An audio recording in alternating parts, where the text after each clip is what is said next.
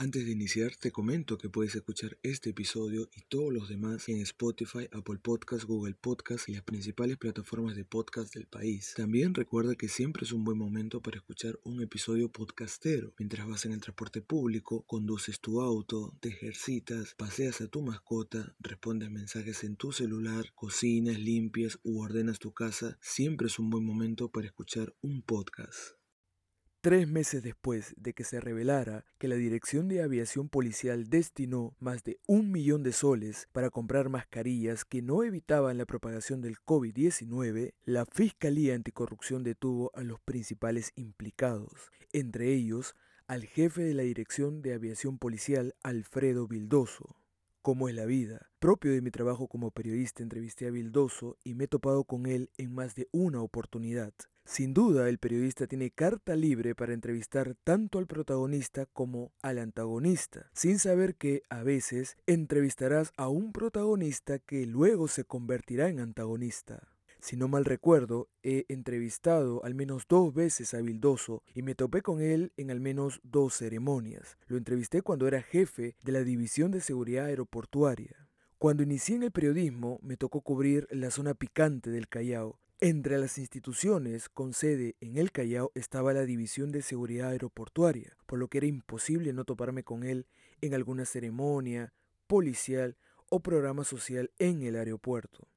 La primera vez me comentó que estaban trabajando en la construcción de un helipuerto en el Callao, una gran noticia para los residentes de la zona, pero sin mucho impacto para el resto. Pero tiempo después, el entonces coronel Vildoso tuvo mayor notoriedad al implementar una estrategia de seguridad para la llegada y salida de los atletas de los Juegos Lima 2019. Como sabemos, no se presentó ningún problema de gravedad, no existió ningún altercado en el terminal aéreo, y eso le valió aplausos de todos los sectores. Por su labor, Vildoso fue ascendido al grado de general y designado director de aviación policial. Tenía un rango y un cargo mayor y con ello mayores responsabilidades. Algunos miembros de su círculo cercano me cuentan que tras la designación Vildoso cambió, ya no se reunía con sus subalternos, posiblemente por el peso mismo del cargo. Imagino también que porque tenía otros objetivos.